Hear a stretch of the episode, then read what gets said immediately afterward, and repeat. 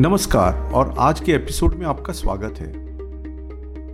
आज का एपिसोड एक दिलचस्प केस स्टडी है। पॉडकास्ट की इस कड़ी में मैं एक ऐसे मामले के बारे में बात करने जा रहा हूँ, जो वाकई बहुत हैरान करने वाला था। ये एक विचित्र मामला था, जहाँ रैंडम लेड एसिड बैटरी के बैटरी सेपरेटर्स डैमेज हो रहे थे। क्योंकि ये सभी बैटरियों में नहीं हो रहा था, इसलिए ये समझना बहुत मुश्किल था कि खराबी सेपरेटर्स में थी या कुछ मैन्युफैक्चरिंग प्रोसेस यानी कि निर्माण प्रक्रिया दोष के कारण था। अब मैं आपको घटनाओं का क्रम बताता हूँ। आपको ये एपिसोड अंत तक सुनना होगा, ये समझने के लिए कि सेपरेटर्स के केवल कुछ बैटरियों में खराब होने का विचित्र कारण क्या था? डिस्ट्रीब्यूटर द्वारा रिपोर्ट की गई इस गलती के कारण वित्तीय नुकसान हुआ और वारंटी के दावे तब तक बढ़ते रहे जब तक कोई समाधान नहीं मिल जाता।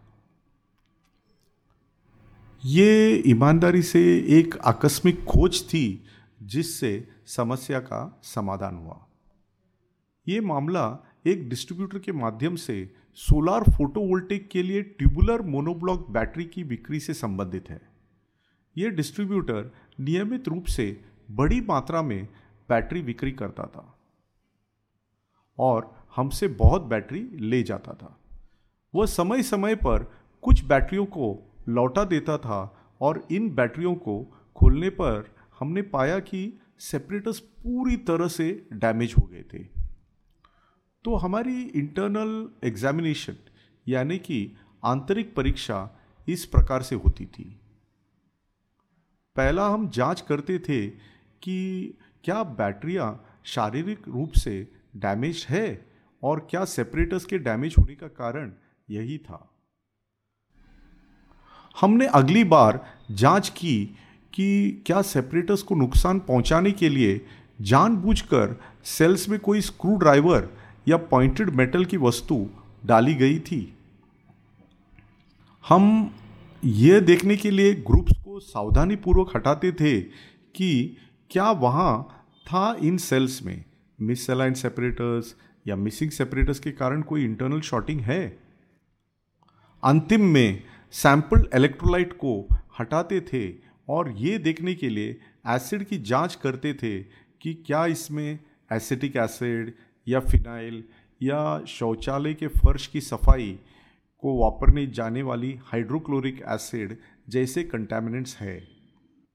सेपरेटर डैमेज के कारणों को आकलन करने के लिए विभिन्न परीक्षणों के बाद इस घटना के लिए एक निर्णायक कारण देने में विफल रहा। बैटरी चार्जिंग अनुभाग में प्रक्रिया नियंत्रण में सुधार पर काम करने का निर्णय लिया गया। यानी कि बैटरी चार्जिंग डिपार्टमेंट में हमने प्रोसेस कंट्रोल बढ़ा दी। क्वालिटी एश्योरेंस डिपार्टमेंट को वार्निंग दी गई और इंस्पेक्शन पैरामीटर्स यानी कि निरीक्षण मानदंडों को स्ट्रिक्ट किया गया। क्वालिटी कंट्रोल प्रबंधक तब सुझाव के साथ आया कि डिस्ट्रीब्यूटर हमारे क्यूसी कर्मियों के साथ हमारे परिसर में बैटरी का निरीक्षण करें, डिस्पैच के पहले। तो हमने डिस्ट्रीब्यूटर से बात की और ये सुझाव देने के बाद डिस्ट्रीब्यूटर सहमत हो गया और ये प्रक्रिया शुरू हो गई। डिस्ट्रीब्यूटर ने अपने वेयर हाउस मैनेजर की डिप्लॉयमेंट करने का निर्णय लिया। पूरी तरह चार्ज बैटरियों का पहला बैच तैयार हो गया और डिस्ट्रीब्यूटर द्वारा नियुक्त वेयर हाउस मैनेजर ने इंस्पेक्शन की और उन्होंने पुष्टि की कि सभी बैटरियाँ पैरामीटर्स यानी कि मानदंडों के अनुसार ठीक है। उन्होंने कहा कि इन तैयार बैटरियों को अब उनके गोदाम के बजाय विभिन्न स्थानों पर भेजना पसंद करेंगे। हमने उसे विभिन्न स्थानों पर वाहनों को भेजने की व्यवस्था करने के लिए कहा और उसने हमसे पूछा कि हमें बैटरी से एसिड निकालने के लिए कितना समय चाहिए। हम तो हैरान हो गए।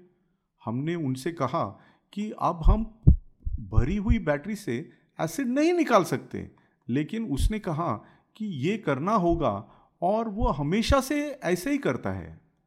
उन्होंने कहा कि ट्रांसपोर्टर चार्ज बैटरी को पार्ट लोड के रूप में नहीं ले जाते और उनके पास विभिन्न स्थानों पर भेजने के लिए एसिड हटाने के अलावा कोई विकल्प नहीं है।